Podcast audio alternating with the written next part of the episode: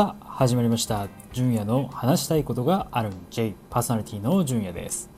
この番組ではサラリーマンの純也がビジネスの現場やプライベートで起きたちょっと聞いてほしい話を語ったりただただ趣味の話を語ったりして気持ちをすっきりさせてサラリーマンの方が少しでも気持ちが楽になることを目指したそんなラジオ番組になっております。現在コーナーは大きく2つ用意しております。1つ目が最近どうのコーナー。会社の上司から最近どう？と聞かれたらついつい話したくなってしまう内容を語るそんなコーナーになっております。もう一つが趣味趣味のコーナー。自分の生活を支えている。いやもう体に染み込んでいる趣味の話を語るそんなコーナーになっております。では早速コーナーに参りましょう。趣味趣味のコーナー。本日のテーマはこちら。漫画。焼いてる2人ボリューム2前回もご紹介したんですが私はですね焼いてる2人という漫画がとても好きなんですが皆さんご存知でしょうか？前回ですね少し概要はお話ししたんですが、まあ、この物語はですねいきなり結婚した夫婦が浜松を舞台にバーベキューとか料理をしながら夫婦として成長していくほのぼの系の漫画になっております。今日はですねそのボリューム2というところなんですがちょっとこの後ですね多少のネタバレも含みますので気にされている方はご注意ください。前回ですねあの第1巻のお話をしたと思いますので本日は2巻です。漫画の第2巻の感想を言いたいなというふうに思っていますがもうまずあれですね冒頭からいやー千尋さん、えー、もうこの漫画のヒロインですね奥さんにあたる千尋さんがまあ可愛いですね。もう本当にいや素敵です。いやすごく可愛いんですが健太さんというですね、まあ、この漫画の主人公のもう一人の旦那さんですね、えー、健太さんにですねもう初めてキスをしたというところがこうずっとずっと照れくさくてその後こう健太さんと目も合わせられなくなってしまったんですよ。千尋さんがですね。えー、白さんはすごくこうクールビューティーな感じをまあ振る舞ってはいたんですけどももう手先がなんかもうおぼつかなくてもすごく動揺しちゃっていてですね、まあ、そんなシーンとかもすごく可愛らしいんですよね、まあ、特に一緒に餃子を作るシーンがあるんですがそのシーンもまあ可愛いというところであの種が種えー、餃子のあんですねあんがこうこうこぼれちゃってうまくこう包めないみたいなところも動揺しちゃってそんなシーンがあるんですけどもそのところもですねあの非常にあの繊細に書かれていてあのこの非常のこの漫画もですね非常にいいなというふうに思うポイントだったんですね。でその後ですねその後の話なんですけどもまあこの健太さんという旦那さんいやもうほんと全令和男子、えー、令和時代のもうモテる男ってもうこういう人なんだなと。もうぜひ参考にした方がいい。もうめちゃめちゃ優しい人だというふうに思うんですが、まあ、その健太さんのエピソードをですね少し語らせていただきますと、えー、このご夫婦はですね夫婦共働きで、まあ、奥さんもあの千尋さんも働いていて健太さんも働いてるんですが千尋さんがあのすごく仕事が忙しい時期だったんですね。もうすごく仕事が忙しくてもうボロボロになりながらもう毎晩遅くまでやって朝早くてみたいなのを繰り返してやっていたそういうタイミングだったんですね。そんな時に、えー、健太さんはですね、えー、もう栄養満点でもう元気をつけてもらいたいというために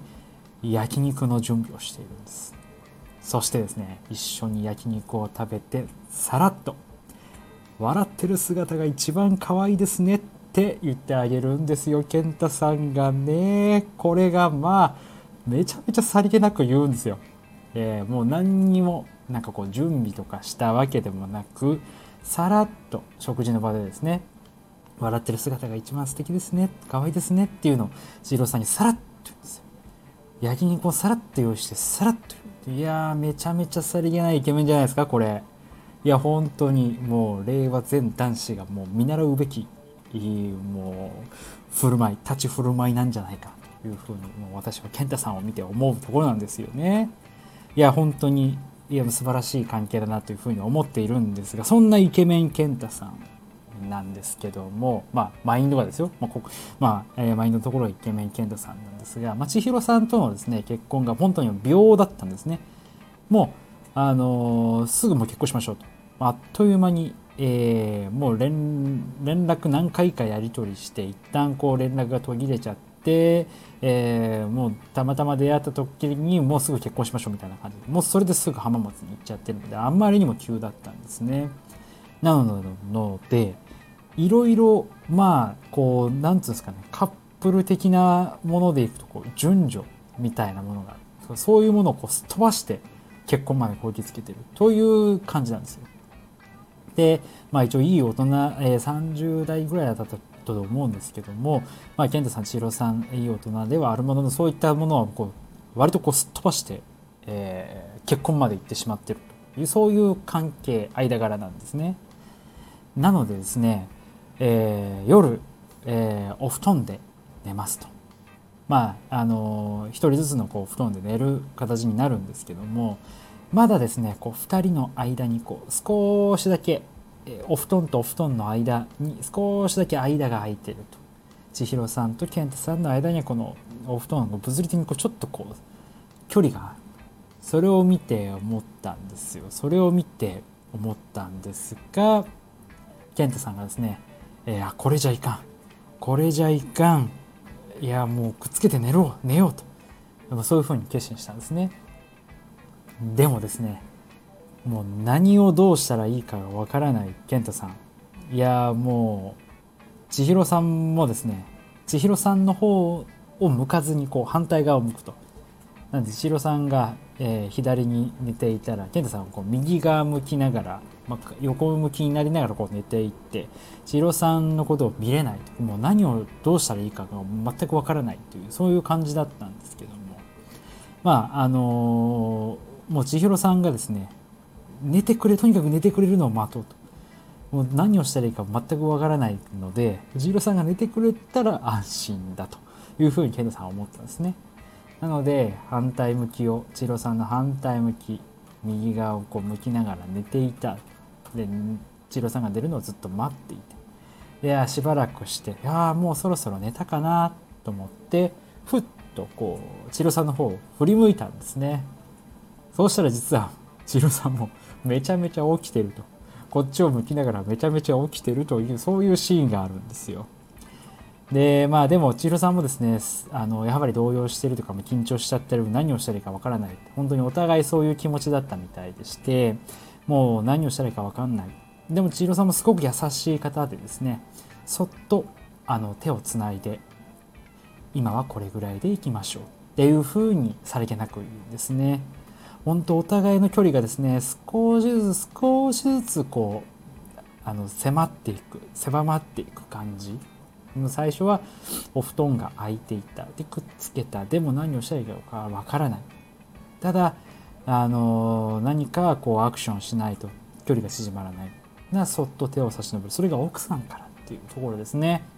そっと手を差し伸べて今はこれぐらいにしましょうみたいな感じでこうちょうどよく距離感が縮まってここの感じまたですねお互いがお互いこうリスペクトしてるような関係性ですね。仕事が忙しい時にさっと焼肉を出して笑ってる姿が素敵ですねとさっと言えるケントさん。ただ、えー、夜一緒に寝る間何をしてらいいかわからないそういう動揺がある中で千尋さんがサポート、えー、そっと手を差し伸べてこれぐらいでいきましょう。こういったねお互いがお互いをこうリスペクトしてるような関係性。これがまあ本当にちょうどいいんですよね。何ですかね。こう誰も嫌にならないと言いますか。もう本当応援したくなるようなそんな漫画になっている感じなんですよ。でその後もですねあのエピソードとしていろいろあってあの急に浜松から東京の方にこう千尋さんが戻んなくちゃいけない会社で会社で用があって戻んなきゃいけないそういったタイミングがあったんですね。でその時にあの新幹線の中で食べる用のおにぎりを作ってくれるんですよケントさんが。いやーこれ優しいなと思いながらその後のシーンがもう僕も一番好きなんですけどももうその新幹線の中でですねおにぎりを食べてる千尋さんが一言言うんですよ。ああ私あの人と結婚して本当によかったっていうんですよ。そういうことですよね。幸せってそういうことですよね。本当に。もう新幹線の中で食べる用のおにぎりを作ってくれるケントさんもちろん素晴らしいですよ。いやいいな。本当に素敵だなと思いますがそれをもらって千尋さんがあのセリフあの人と結婚して本当に良かったって思えることが本当素晴らしくないですか？いやもうこれがこのシーンがですね僕2巻の中でも大好きです。もう一番好きなシーンになっていて。ああこういう幸せな関係いいなーっていうふうに。はい。あの、改めて本当に思いましたね。はい。まあ実はですね、まあ、私もその後ですねあの妻におにぎりを作ったんですが、まあ、そんなに感動はなかったんですけどね。というところであのまだまだですねこんな感じで2巻が、えー、終わるというとこなんですがこの先もまだまだありますので続きが気になる方は是非また手に取ってみてください。私もあのラジオで随時ですねまた感想を言いたいなというふうに思っております。はい、では以上「趣味趣味のコーナー。漫画焼いてる2人ボリューム2編でした。ではエンディングです。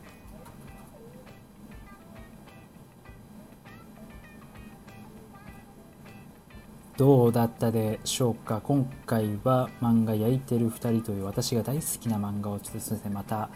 えー、愛のこもったエピソードで語らせていただいた部分があるんですがいやーほんと健太さんと千尋さんのこの関係性ですね。あのー、心が癒されます。本当に癒されます。はい。あの働いてる私サラリーマンとして、まあ、もちろん健太さんもサラリーマンですし千尋さんもサラリーマンなんですけどもそのサラリーマンとしてですねあのー、見ている感覚でいきますとああ素敵だなと。こんな関係素敵だなというふうに思ったりするんですよ。こういうほのぼのライフな漫画を一冊ですね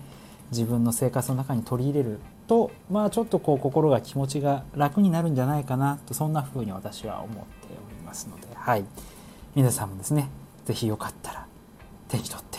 読んでみていただければと思っております。では本日はこの辺で、えー、終わりにしたいと思います。またいつかお会いしましょう。バイバイ。